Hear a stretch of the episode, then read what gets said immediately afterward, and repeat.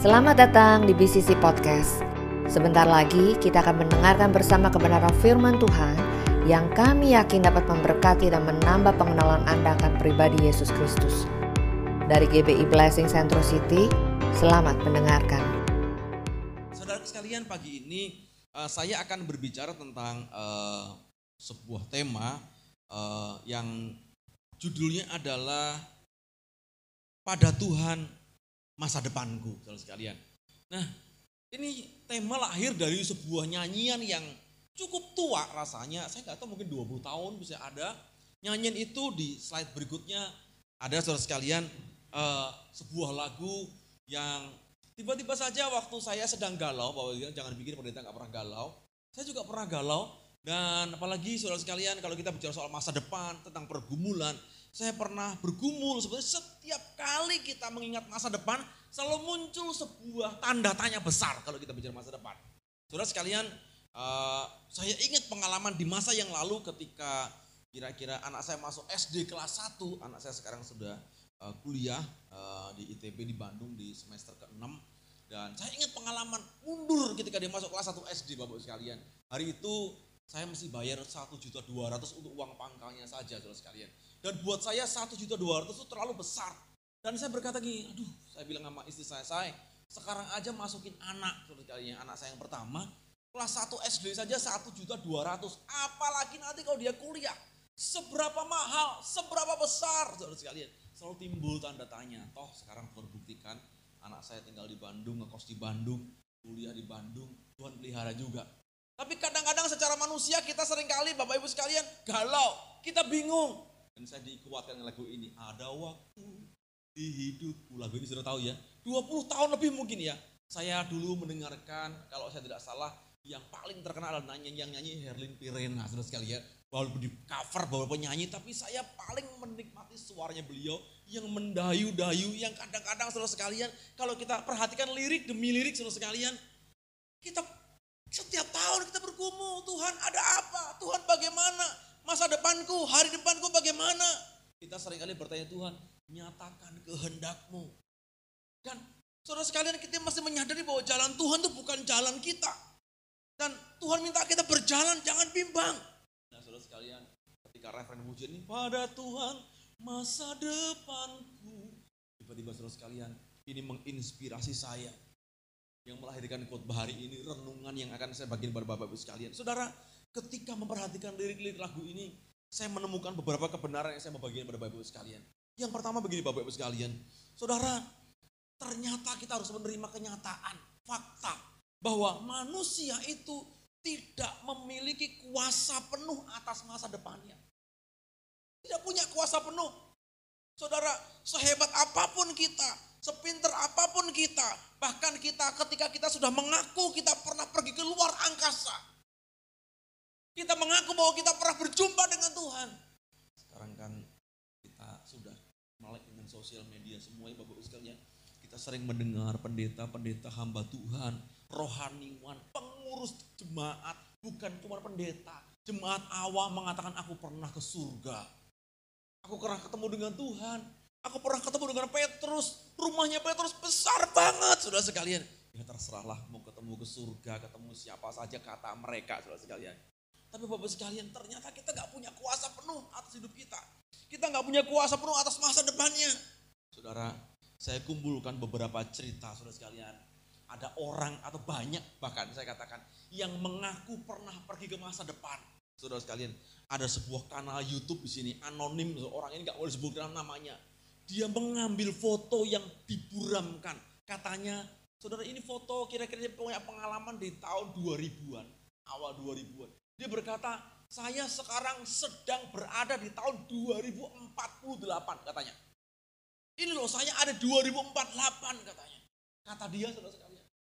Sekarang kita baru sampai tahun 2023. Kita belum sampai 2048. Saudara sekalian ada seorang lagi namanya Bella, seorang wanita Albania. Dia mengaku dia telah berpergian ke tahun 3800. Orang bisa masuk pakai mesin waktu mungkin ya saudara sekalian. Bisa melompat ke depan. Tapi saudara sekalian gak kalah hebat juga tahun 1921. Sudah ada saudara sekalian orang bernama Paul Amadeus. Dia berkata, dia seorang guru. Dia pernah mengalami koma satu tahun karena sebuah kecelakaan. Dan dia mengaku bahwa dia pernah pergi ke tahun 3906. Banyak orang mengaku pergi ke masa depan. Banyak orang mengaku saya tahu masa depan. Saya pernah ada di sana. Saya pernah pergi ke sana. Sudah sekalian, saya merenungkan bagian seperti demikian. Sebanyak apa pun saudara sekalian. Pengetahuan manusia tentang masa depan. Tapi hal itu tidak membuat manusia memiliki kuasa penuh untuk menentukan hidupnya. Katakan amin. Kita pernah mengatakan saya pernah ke tahun 3020. Kita pernah berada di tahun 2024 dan sebagainya saudara sekalian. Saudara mungkin pernah berpetualang pakai mesin waktunya Doraemon. Saudara mungkin pernah pergi ke masa lampau atau balik ke masa yang lalu. Tapi kenyataannya saudara sekalian, sehebat apa pun kita, sepinter apa pun kita, yang saya tangkap adalah kita tidak punya kuasa penuh untuk menentukan hidupnya. Desember tanggal 4, belum lama lalu, saya bikin acara Natal pelayan. Para pelayan saya kumpulkan.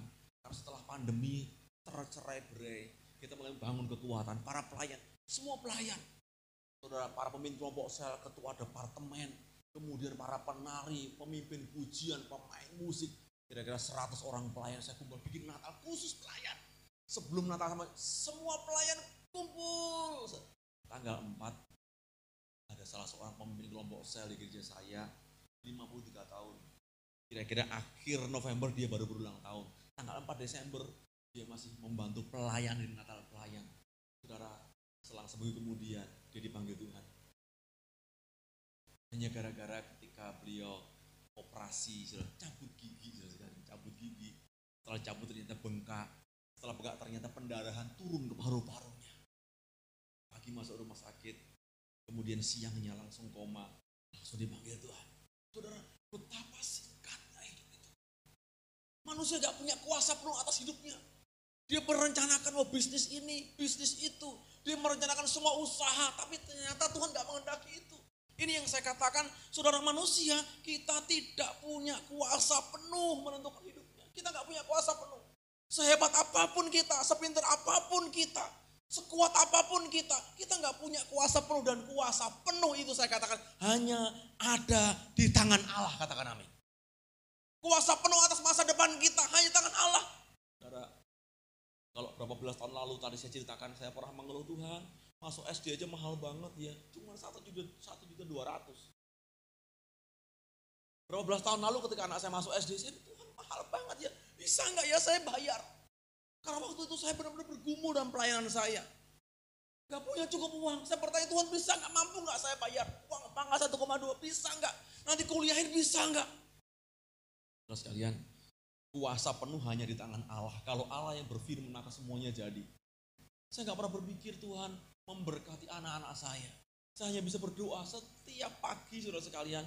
Saya memilih ketika anak saya berangkat sekolah, saya bilang secapek apa pun saya, saya akan mengantarkan dia. Secapek apa pun. Secapek apa pun. Karena saya memilih kalau pagi-pagi sudah sekalian naik motor antar anak saya. Saya tinggal di uh, perumahan Karina Sayang di daerah Buaya.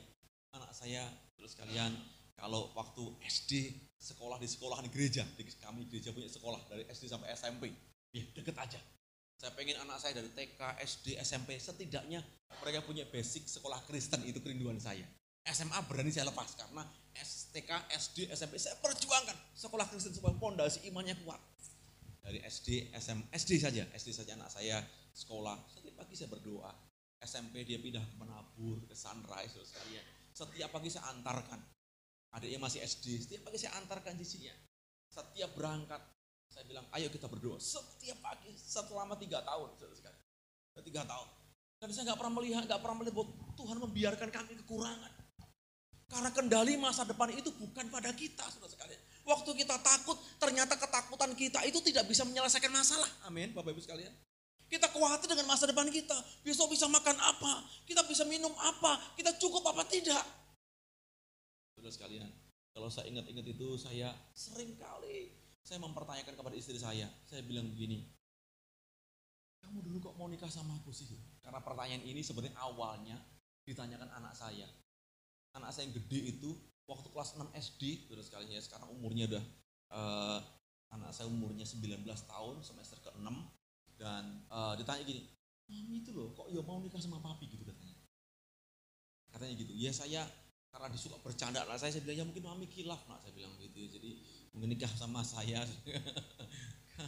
Uh, saudara saya bilang kenapa kok mau kamu sama aku? Padahal waktu saya nikah dengan ya bapak sekalian saya jadi pengerja di gereja. Saudara tahu gaji saya itu 600 ribu tahun 2001 saya menikah saya nikah tahun 2001 saya penghasilan 600 650 lah ya 650 ribu saya ngontrak sepetak 275 ribu Bayar listrik 50 ribu, 325. Sisanya itu, saudara sekali itu dipakai makan. Jadi sering kali kami nyanyi lagunya Chris Jaya itu menghitung hari. Senin, Selasa, Rabu, Kamis, Jumat, satu minggu itu berkat-berkat Tuhan. Gak cukup Bapak Ibu sekalian. Saya jadi pengerja gereja, belum jadi gembala sidang. Dan kemudian saudara sekalian tiap hari jalan kaki kontrakan saya sama kantor gereja. Setiap hari kami disuruh ngantor sama bapak gembala kami saudara sekalian. Suruh ngantor, suruh ngantor. Jalan kaki, kira-kira ya satu setengah kilo. Jalan kaki berdua ngantor, kita taat saja. Kita nggak pernah berpikir bahwa kemudian hari ada yang tergerak untuk kasih pinjam. Udah kamu kredit motor bekas. Saudara, kita nggak punya kuasa. Kita nggak punya kuasa atas hidup kita sendiri, saudara sekalian. Tapi kuasa yang penuh atas masa depan kita, saya mau sampaikan, itu hanya ada di tangannya Tuhan saja. Saudara, dalam mitologi Yunani ada seorang, ada kisah sebuah kisah tentang seorang putri kerajaan bernama Cassandra, Bapak sekalian. Cassandra ini adalah seorang perempuan yang sangat cantik, putri raja di Yunani, saudara sekalian. Saudara Cassandra ini dia dicintai oleh seorang dewa namanya Dewa Apollo, Bapak Ibu sekalian.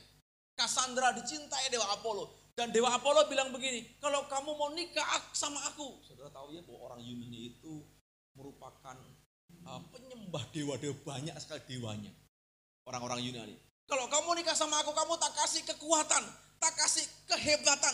Kamu bisa melihat masa depan, kamu bisa menentukan masa depan. Karena calon suamimu adalah dewa. Dan saudara Cassandra menerima pinangan dewa Apollo.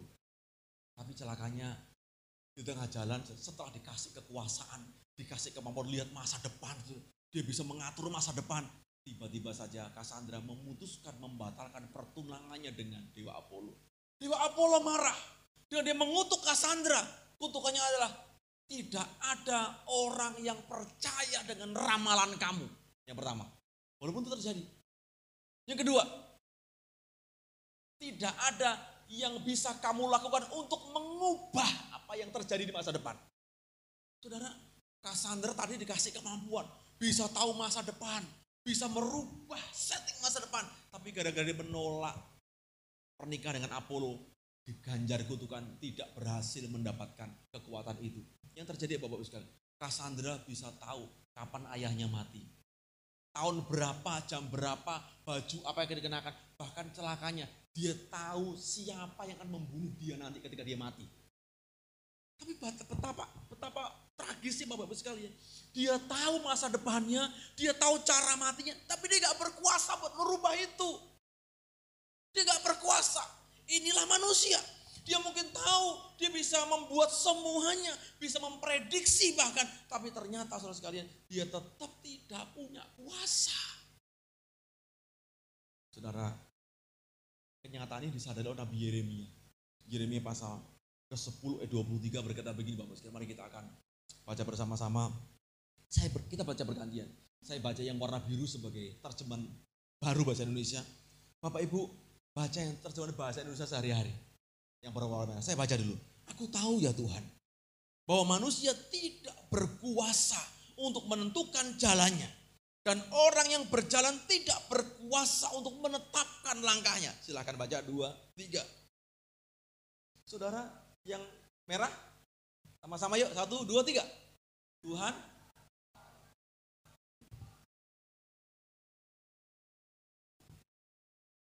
Saudara, Yeremia menyadari ini.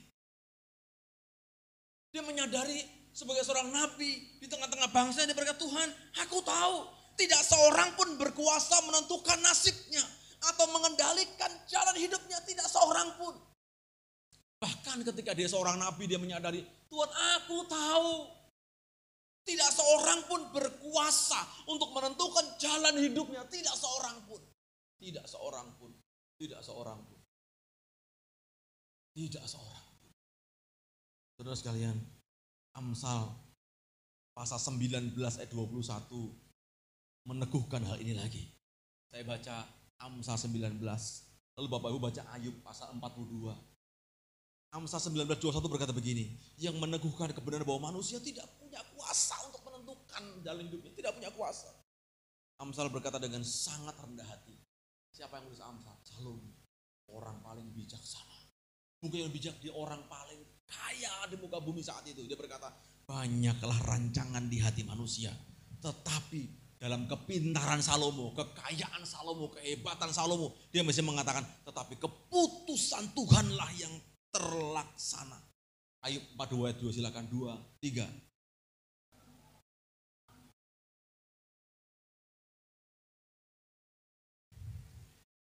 Saudara sekalian, Salomo berkata, many are the plans in the mind of man, of man. Plannya manusia itu banyak. Kadang-kadang kita bingung sama rencana kita kan. Saudara bahkan kalau kita mau gambar gambar paling sederhana saja, waktu kita berangkat ke gereja kita bingung pakai baju yang mana ya. Buka lemari, apalagi ibu-ibu tuh ya, muter-muter kaca lemari buka, tutup, buka, tutup. Ya baju itu itu doang. Tapi nggak dipilih-pilih. Mau pakai baju apa aja? Baju ini ya oke oke. Eh, tapi sepatunya nggak cocok. Ini baru soal baju. Sampai di restoran, sebuah keluarga pun kadang-kadang bingung. Si mama tanya ke anak, mau makan apa nak? Terserah deh. Lalu bapak tanya, ya mau makan apa? Terserah apa deh. Semuanya bingung saudara sekalian. Manusia punya banyak pertimbangan, tetapi firman Tuhan mengatakan, baik Ayub maupun Salomo mengatakan, keputusan Tuhanlah yang terlaksana. Dan tidak ada rencana Tuhan, keputusan Tuhan yang akan gagal. Kalau dia mau berkati kita, dia akan berkati kita. Saudara mesti terima fakta ini. Bahwa manusia, saudara sekalian, tidak punya kuasa penuh. Tidak punya kuasa penuh, saudara sekalian. Dan yang kedua, renungan yang saya dapat dari lagu tadi saudara sekalian, begini. Yang kedua, saudara, manusia tidak punya kuasa penuh atas masa depannya. Tapi memang harus mengambil peran mempersiapkannya. Bisa katakan apa? Kita nggak punya kuasa penuh atas hidup kita, betul kok. Tapi kalau gitu kita ngapain? Diam aja kah? Kita santai saja kah? Oh tidak. Apakah kita mengatakan kayak orang pantai Kosta, mengalirlah kuasa roh kudus. Mengalir aja deh pokoknya. Kesera-sera. Pokoknya yang terjadi, terjadilah. Ngalir aja kan kita orang karismatik ya. Ngalir, ngalir. Besok makan apa? Ngalir aja. Sekolah di mana? Ngalir aja. Kecemplung lama-lama Bapak Ibu sekalian. Karena terlalu ngalir. Saudaraku sekalian, manusia tidak punya kuasa penuh atas masa depannya, tapi harus mengambil peran mempersiapkannya. Saudara, masa depan tidak bisa kita pastikan, tapi bisa kita persiapkan. Saya mau sampaikan ini. Masa depan tidak bisa kita pastikan, tapi bisa kita persiapkan. Di klik berikutnya. Saudara, Bapak Ibu sekalian terkasih dalam Tuhan, oh sebelum ini di yang bawah tidak bisa kita persiapkan tidak bisa kita pastikan, tapi saudara sekalian bisa kita persiapkan. Di slide sebelumnya. Slide yang ada poin nomor dua. Yang tadi. Ya, bisa dikatakan? Ya. Bapak Ibu sekalian, sekali lagi saya ulangi masa depan itu tidak bisa kita pastikan. Karena kita terbatas. Bisa katakan amin? Terbatas. Tapi kita bisa persiapkan. Sama seperti sebuah kematian Bapak Ibu sekalian. Kematian kita tidak pastikan, tapi kita bisa persiapkan. Waktu kita lahir, kita nggak bisa mempersiapkan apa-apa. Betul Bapak Ibu sekalian? Waktu kita lahir, kita nggak punya kuasa mempersiapkan sesuatu, nggak punya. Orang tua yang persiapkan kita. Kita nggak bisa pilih siapa bapak kita. Kita nggak bisa pilih siapa ibu kita. Kita nggak bisa pilih di bidan, di rumah sakit, atau di beca, atau di bemo, kita nggak bisa pilih itu. Waktu kita lahir. Tetapi saudara sekalian, waktu kita mati, kita bisa mempersiapkan. Bahkan banyak yang beli kafling kuburan sebelum dia mati itu persiapan kematian, betul kan? Masa depan kita bisa persiapkan dan harus kita persiapkan. Bahkan Abad ke-18 Bapak pendiri Amerika Serikat bernama Benjamin Franklin yang kemudian kalimat ini dipopulerkan kembali oleh John Maxwell seorang pakar kepemimpinan dunia. Dia berkata begini, if you fail to plan, you plan to fail. Kalau Anda gagal membuat perencanaan, artinya apa? Anda merencanakan atau sedang merencanakan untuk gagal. Kalau saudara nggak buat perencanaan hidup ini, maka kau merencanakan untuk gagal, kata tokoh dunia ini. Saya setuju. Yesus pernah mengajarkan sebuah perumpamaan yang sangat hebat sekali. Lukas pasal 14 ayat 28 berkata begini, siapakah di antara kamu yang kalau mau mendirikan sebuah menara tidak duduk dulu membuat anggaran biayanya? Kalau-kalau cukup uangnya untuk menyelesaikan pekerjaan itu. Supaya jika ia tidak uh, supaya sudah uh, su, jika ia sudah meletakkan dasarnya dan tidak dapat menyelesaikannya, jangan-jangan semua orang yang melihatnya mengejek dia ayat 30 sambil berkata, orang itu mulai mendirikan tapi dia tidak sanggup menyelesaikannya. Atau raja manakah yang kalau mau pergi berperang melawan raja lain tidak duduk dahulu membuat, mem, untuk mempertimbangkan? Apakah dengan 10 ribu orang ia sanggup menghadapi lawan yang mendatanginya dengan 20 ribu orang? Saudara, yang disampaikan firman Tuhan yang saya garis bawah berau, berikan warna merah. Saudara sekalian, ditegaskan duduk membuat anggaran, duduk membuat pertimbangan. Alkitab selalu mengatakan buat uh, anggaran, buat pertimbangan, buat pertimbangan. Saya mau sampaikan masa depan memang tidak bisa kita pastikan, tapi akan semakin kacau kalau hidup saudara tahun ini nggak membuat perencanaan sama sekali. Akan kacau sekali. Bahkan saya mau tanyakan kepada saudara sekalian, berapa banyak saudara yang sampai hari ini yang masih membuat perencanaan keuangan? Rumah tangga. Aduh pak, ngapain buat perencanaan? Orang gaji 10 koma doang kok pak, tak gaji saya. Berapa gaji? 10 koma. Maksudnya tanggal 10 udah koma gitu maksudnya. Tanggal 10 udah ngutang lagi, cari utangan lagi. Saudara, berapa banyak rumah tangga gagal, kacau. Saya melayani jemaat yang sedang saya bimbing bertahun-tahun bergumul dengan masalah ekonomi. Saya sampai ngomong begini beberapa waktu, kira-kira ya sebelum lebih lalu.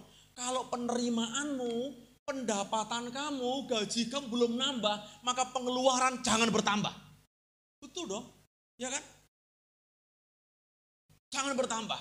Kalau perlu dikurangi. Bergumul dengan utang piutang. Pendapatan belum naik? Belum pak. Gali lubang, apalagi yang pakai bank, maaf ya, yang harian itu nggak menyelesaikan masalah. Pakai pakai pinjol, celaka kamu saya bilang begitu. Nggak menyelesaikan masalah. Caranya bagaimana? Kamu mesti memotong pengeluaran. Itu doang solusinya.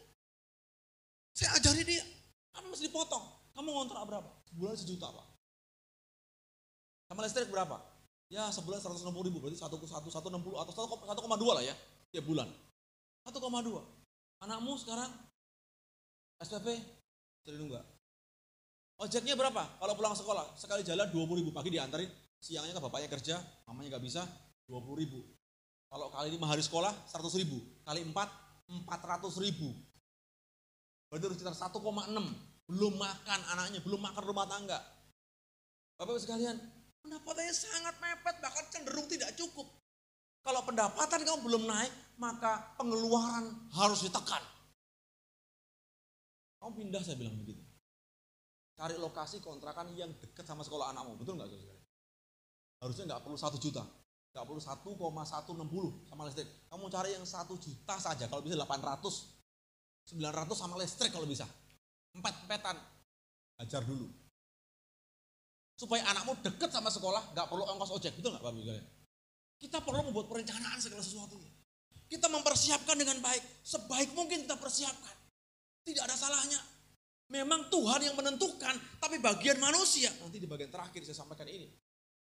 Ada perannya Tuhan. Kita masih membuat perencanaan. Tahun 2023 Bapak sekalian jangan sampai saudara hidup orang Kristen gitu-gitu aja.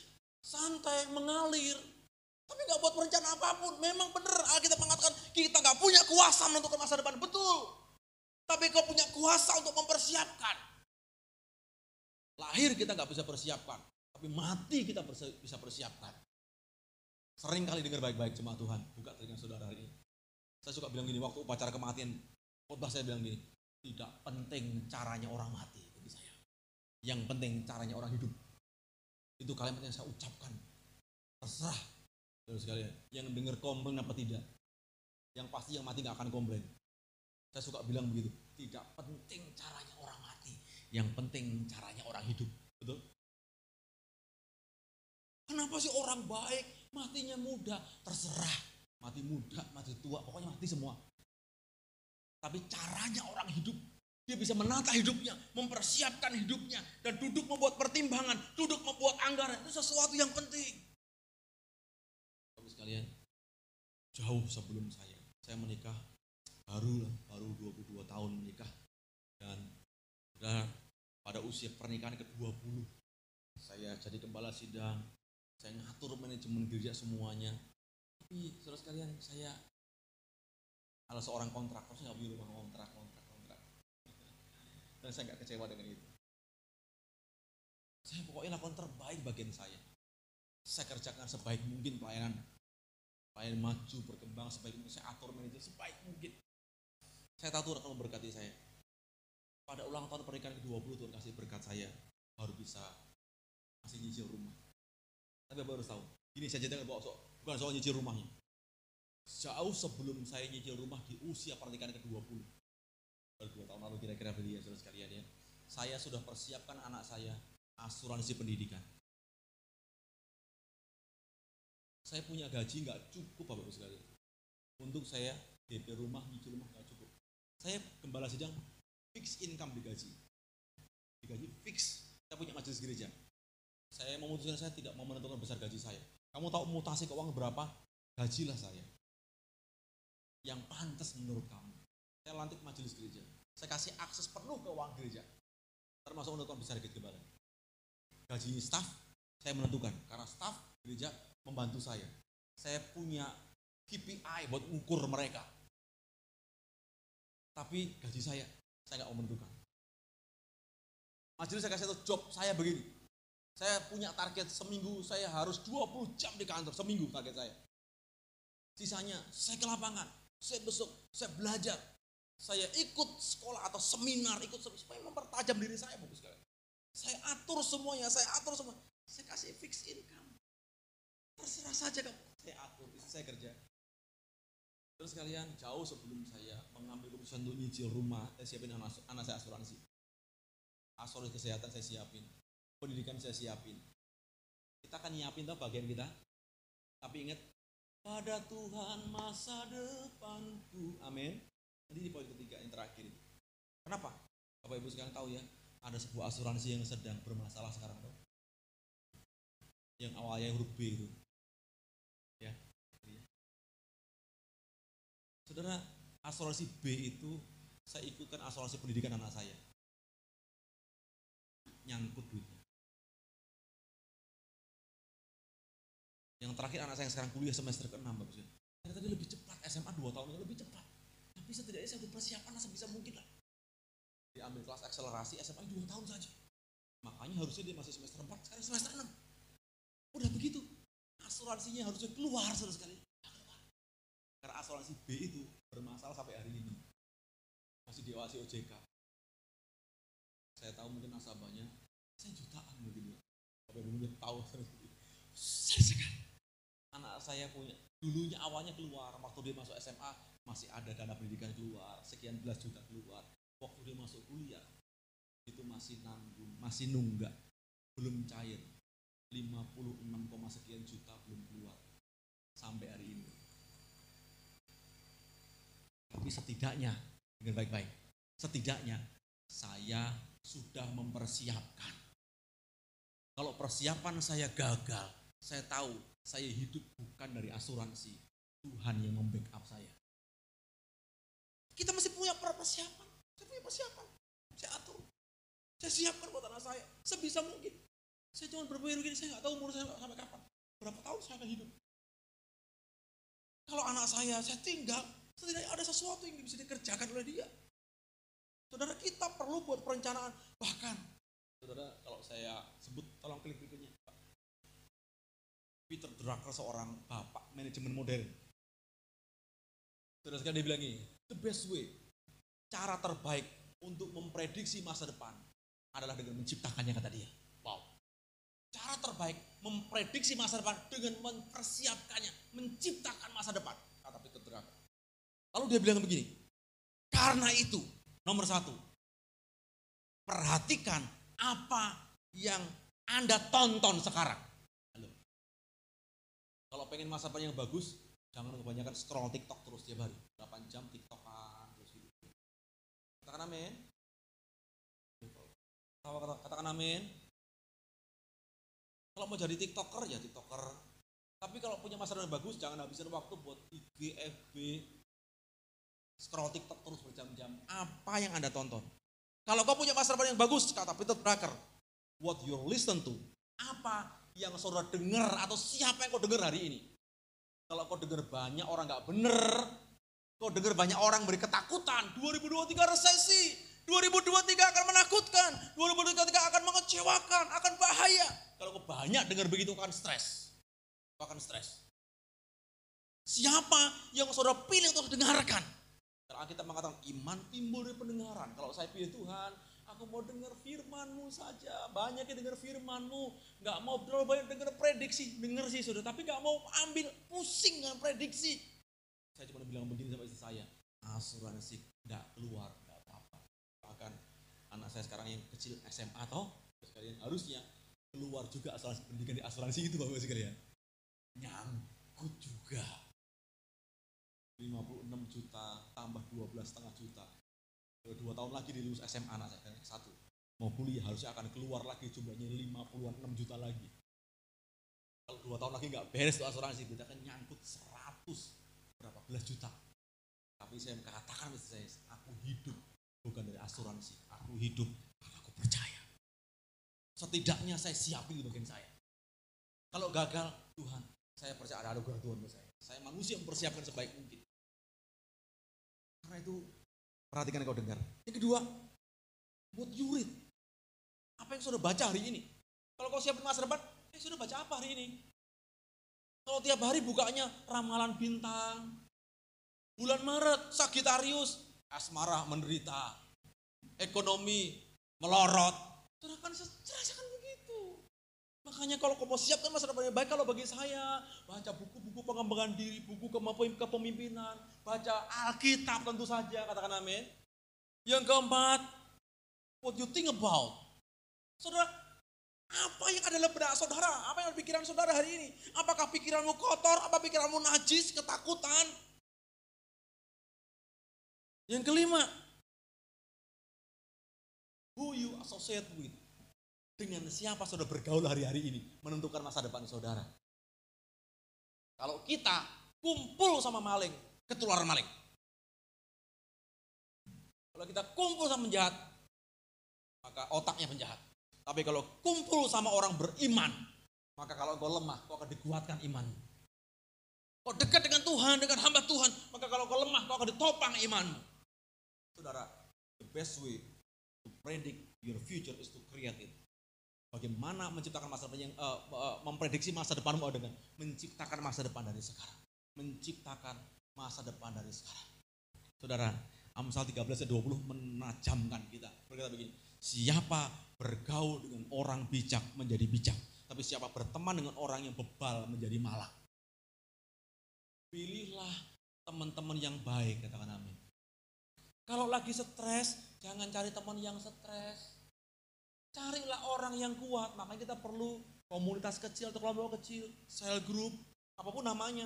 Kita perlu. Kalau lagi pusing, jangan cari orang yang pusing. Orang pusing, ketemu pusing. Paling-paling mereka iuran, beli tali rafia bareng-bareng. Mati aja. Ini susah memang sekarang ini. Susah. Kalau udah bibirnya naik, susah. Ketemu orang begitu, akan ketularan begitu. Susah sinis terus. Makanya bisa ketemu orang pas. Siapa bergaul dengan orang bijak menjadi bijak. Siapa bergaul dengan orang yang bebal, nah kita mengatakan saudara celakalah hidupnya dia. Pilih kok bergaul dengan siapa hari ini untuk menciptakan masa depan. Ini yang ketiga yang terakhir Bapak sekalian yang saya mau sampaikan. Ini yang saya rasa kita perlu tahun ini 2023. Ini mungkin saya jadikan semacam penutup poin. Saya taruh di bawah. Saudara, Memang saudara kita nggak tahu masa depan kita. kita bisa menciptakan masa depan kita, walaupun kita bisa merangkai doang, nggak bisa memastikan. Itu sebabnya manusia harus menyertakan Tuhan dalam merencanakan masa depannya. Katakan amin. Kalau saya tidak keliru, tahun ini himbauan dari gereja saya bukan dari gereja GBI adalah fokus sama Tuhan. Fokus, saya setuju banget. Fokus sama Tuhan, fokus sama Tuhan, fokus sama Tuhan. 2023, saya setuju. Kata orang resesi, resesi, resesi, resesi. Jemaat di tempat kami temanya go to extra mile. Kalau saya boleh pakai bahasa yang kasar, gampang, lebih gila lagi sama Tuhan. Bayar harga buat deket sama Tuhan. Kenapa? Kita nggak bisa prediksi masa depan kita. Sepinter-pinternya kita buat perencanaan, kita bisa gagal. Kalau kita nggak sertakan Tuhan, kita bisa kecewa, bisa hancur. Saudara, saya siapin yang terbaik buat ada peluang-peluang.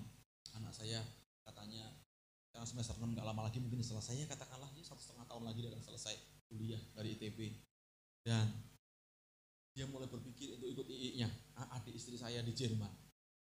Adik istri saya uh, tinggal di Jerman. Udah si ikut sama Ita aja. Siapin sekarang. Belajar bahasa Jerman katanya begitu. Karena kalau kamu sekolah di sekolah negeri di Jerman itu gratis penting mendeposit biaya tinggal sebagainya bisa diatur itu dan kemudian tiba hari Jumat besok ada teman saya seorang profesor dok, uh, doktor dari uh, Amerika. Uh, orang Indonesia sekarang jadi warga negara Amerika, beliau uh, dosen teologi di, uh, uh, uh, di Portland University. Tiba-tiba telepon saya, nang aku mau, mau ke Jakarta minggu depan. Saya akan ketemu dia, hasil orang Ambon, teman sekelas waktu kuliah, sarjana di Malang. Jadi sekarang belasan tahun sejak dia ngambil uh, master dan doktor di Amerika dan akhirnya berpindah keluarga jadi orang Amerika. Dia bilang gini, Coba aku tanya ke kampusku ya. Di Portland. Nanti kalau ada biaya, kalau ada beasiswa terbesar aku siapin. Aku akan ngomong buat kamu, anak kamu. Jadi, saya ceritakan passion anak saya, minat anak saya, semuanya sekali. Aku cakap tanya, saudara, saya seneng tapi saya nggak mau ambil hati itu. Paham maksud saya? Gak mau ambil hati. Kenapa? Saya berkata Tuhan biar kehendak Tuhan yang jadi. Saya nggak mau, waduh nanti ya ke sini ya ke sini. Nggak, nggak, nggak. Anak saya udah bilang waktu masuk S1 sudah bilang, tapi aku pengen kuliah. Tapi jurusan yang dia mau, dia kimia forensik atau forensik science itu ada terdekat di Malaysia atau Singapura. Sudah. Indonesia nggak ada jurusan itu. Saya udah bilang, secara matematis, laki-laki matematis ya betul ya. Hitungan sekarang, gaji papi kamu tahu gak? Gaji papi dari gereja segini, gaji mami jadi guru segini, bisa kuliah di Malaysia? Bisa. Tapi papi, mami, sama dedek puasa. setiap bulan, kira-kira itu hitungan tiga tahun lalu, setiap bulan. Saya mesti siapin paling murah itu. 11 juta, paling murah setiap bulan. Di Malaysia. Itu termurah. Di Singapura lebih mahal lagi biaya hidupnya. Malaysia paling murah. Ya bisa sayang. Percaya Tuhan akan tuntun kamu nak terus tiba-tiba saja dia dapat panggilan uh, apa uh, waktu nggak tanpa tes dapat undangan di ITB masuk fakultas farmasi yang nyambung karena sama-sama kimianya kan dia pengennya ke kimia forensik kayaknya uh, dan karena dia pengen jadi detektif investigator seperti orang KNKT ya kalau kecelakaan gitu kan ya pesawat gitu dia senangnya begitu ya kemudian sebabnya kenapa kenapa meledak dia senang dengan hal begitu yang paling nyambung adalah dia ambil jurusan farmasi. Saya sekarang berkata misalnya Tuhan berkati dia. Saya bilang saya nggak bisa apa-apa dengan istri saya. Masa depannya di tangan Tuhan. Saya cuma ketemu teman, ketemu teman buka, buka. Tapi jangan lupa kita mesti menyertakan Tuhan pada masa depan kita. Katakan amin Bapak sekalian. kita berkata begini. Yakobus 4 ayat 13 terus sekalian. Jadi sekarang hai kamu yang berkata hari ini atau besok kami akan berangkat ke Amerika, ke Jerman, ke China. Dan di sana kami akan tinggal setahun dan berdagang, dagang sepatu, dagang bakmi. Rencanaannya nggak salah sih ya. Agen properti, oh boleh saja sih. Sedang kami tidak tahu apa yang terjadi besok. Apakah arti hidupmu? Hidupmu itu sama seperti uap yang sebentar saja kelihatan lalu lenyap. Ayat 15. Sebenarnya kamu harus berkata, jika Tuhan menghendaki, kami akan hidup dan berbuat ini dan itu. Saya pernah baca satu kisah Bapak sekalian. orang Kristen di Afrika itu katanya orang Kristen ya beberapa tahun lalu saya baca artikel itu ketawa sih tapi bener juga saya pikir-pikir dia bilang gini setiap minggu kalau ada pengumuman di gereja pengumumannya bunyinya begini jemaat Tuhan sebelum kita pulang dengar pengumuman minggu depan jika Tuhan belum datang kita akan kebaktian kembali jam 10 pagi pertama kali saya baca itu saya ketawa ibu juga tapi dipikir-pikir betul ya Lalu coba deh ya nanti ingatkan di gereja ini ya Bapak Ibu sekalian, minggu depan kalau Tuhan belum datang kita ketemu di GBI Blessing Central City jam 10. Katakan amin. Kalau Tuhan datang nggak usah ibadah. Bener dong. Kalau Tuhan belum datang minggu depan. Kalau Tuhan belum datang, entah akan datang secara komunal atau datang menyebut saudara pribadi. Pokoknya kalau Tuhan belum datang, kita komsel lagi yuk. Minggu depan, kalau Tuhan belum datang, kita memuji menyembah Tuhan. Sebenarnya kamu harus berkata, jika Tuhan menghendakinya. Jika Tuhan menghendakinya. Saudara, sehebat apa pun kita. Mari kita tahun ini banyak fokus sama Tuhan yuk. Kita fokus sama Tuhan. Kenapa masih fokus sama Tuhan? Saya ngalami itu Bapak sekalian. Waktu asuransinya gagal gak keluar. Toh saya masih bisa, bisa, masih bisa bayar uang kos anak saya. Tinggal di Bandung ngekos toh. Kalau di Bandung anak saya mah kalau dipikir SPP-nya di negeri, ya SPP-nya sama kosnya mahalan kosnya. Betul Bapak sekalian. SPP-nya nggak mahal, satu semester 12 setengah juta. Tahu nggak? Kosnya setiap bulan noti mana sih? Belum makan. Itu pun saya bawain motor sih, bawa motornya saya. Kalau gojek mahal betul kan? Kirim motornya dia, kirimnya. Kalau seminggu paling-paling sih ban, bensin ya udah cukup lah. Dia mau ramadi keliling Bandung, kampus, udah bisa tuh. Tapi kalau Gojek sekali jalan 15, 17 ribu, pulang pergi 34, kadang-kadang kuliahnya pagi, kita soalnya balik lagi, jamnya gantung-gantung gitu Bapak sekalian. Toh sekarang semester 6 loh Bapak sekalian. Tuhan pelihara kami loh. Gimana cara Tuhan pelihara? Pandemi itu Tuhan memelihara kami loh. Karena kuliahnya online.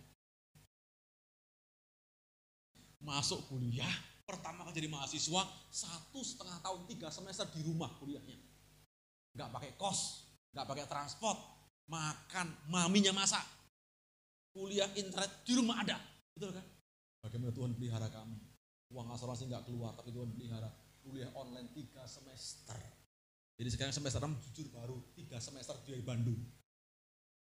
Saya sama saya bersyukur banget ternyata itu cara Tuhan pelihara ditungguin bertahun-tahun Tuhan pengen didoakan pengen punya rumah walaupun kredit Tuhan. Malah punya rumahnya pas pandemi. Orang jadi gak punya duit saya. Orang jadi gak ada duit. Saya diberkati Tuhan. Cukup buat DP cukup buat keperluan saya pas saya kena covid yang varian delta 13 hari di rumah sakit udah mau sekarat Istri saya pagi-pagi dipanggil dokter, bu udah pindah, sih pindah nih bapak.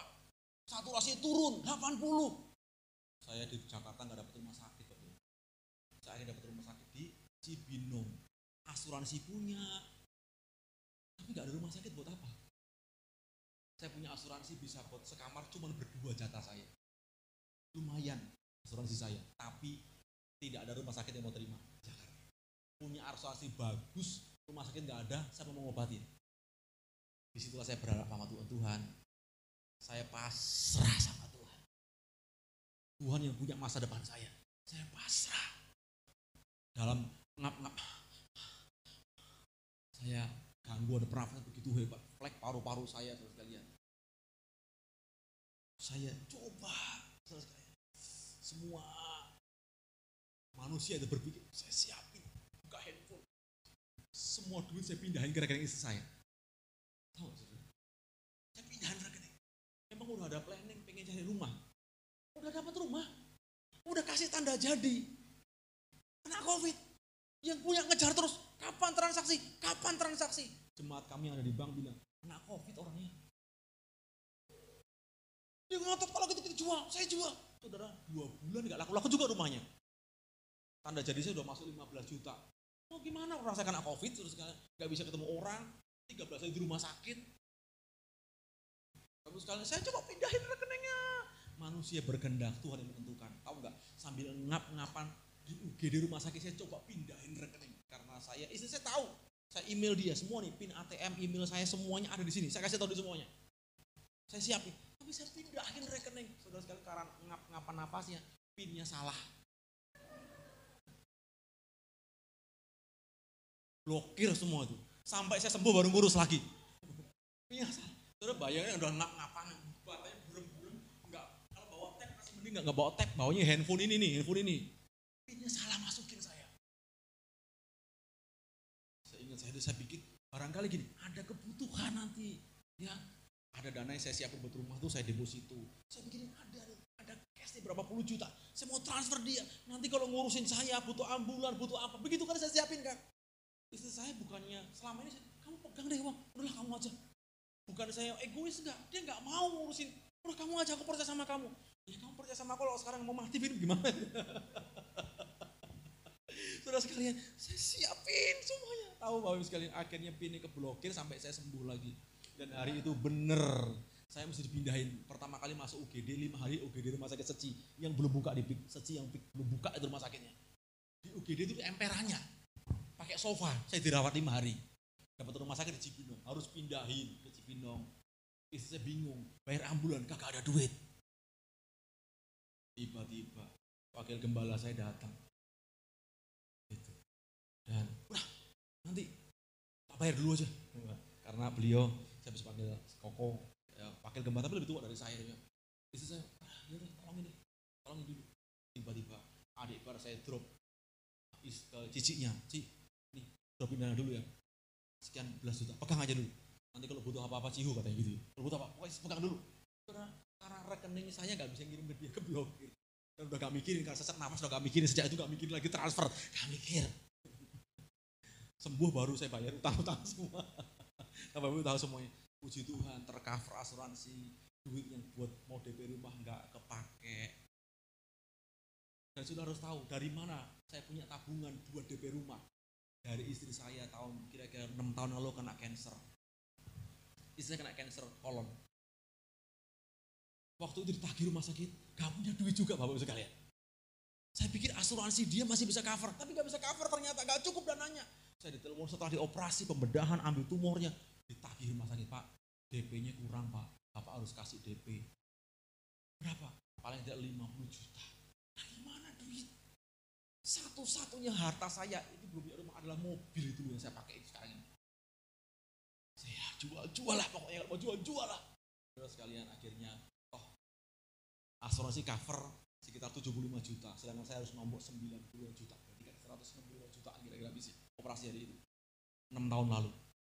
Tapi sekarang gak punya duit, gak punya duit. Saya jaga istrinya dua hari, tidak tidur setelah dioperasi. Melek, begadang, nunggu dia nyaman, siuman, saya teman di rumah sakit, tidak tidur. Baru pulang, mau tidur sekalian, sementara ada mama mertua datang dari dari Jawa. Gantian jaga, saya pulang. Baru duduk di rumah mau tiduran di telepon rumah sakit. Pak bapak masih balik di rumah sakit. Harus kasih DP dua malam nggak tidur. Dengan kata DP saya melek bapak ibu sekalian. Ngantuknya hilang. Mikir otaknya gimana? Ada jual mobil.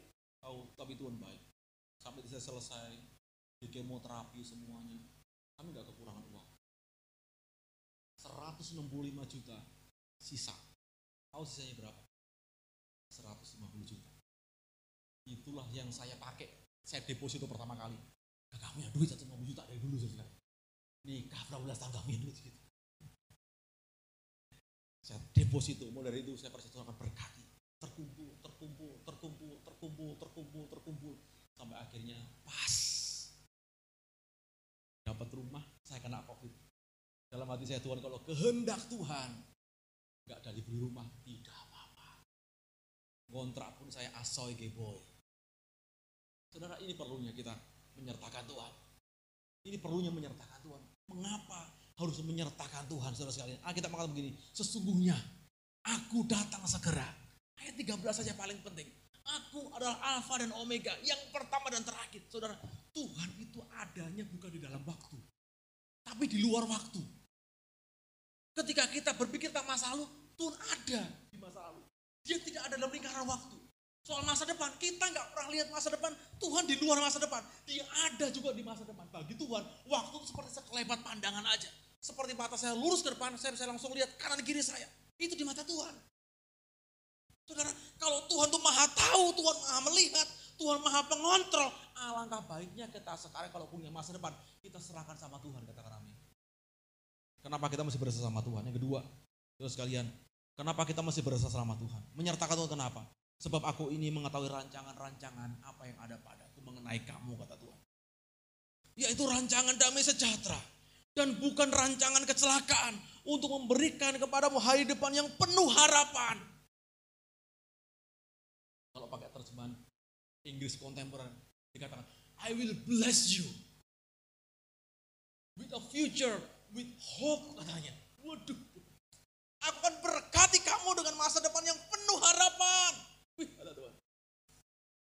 Tuhan nggak bilang loh, kalau zaman baik, aku berkati kamu. Kalau zaman paceklik, aku lupa berkati. Tuhan nggak bilang gitu. Tuhan cuma berkati, berjanji, aku akan berkati, I will bless you, I will bless you. Aku akan berkati kamu. Gak pandang zaman 2023 kata ketua, kata orang ini resesi. Kalau kita fokus sama Tuhan, I will bless you kata Tuhan. Aku akan berkati kamu. Aku akan berkati kamu. Terima kasih telah mendengarkan BCC Podcast. Kami berharap firman Tuhan hari ini memberkati dan menguatkan Anda lebih lagi. Untuk informasi lebih lanjut mengenai GBI Blessing Centro City, Anda dapat mengaksesnya melalui Instagram at Blessing Centro City. Sampai bertemu di BCC Podcast minggu depan. Tuhan Yesus memberkati.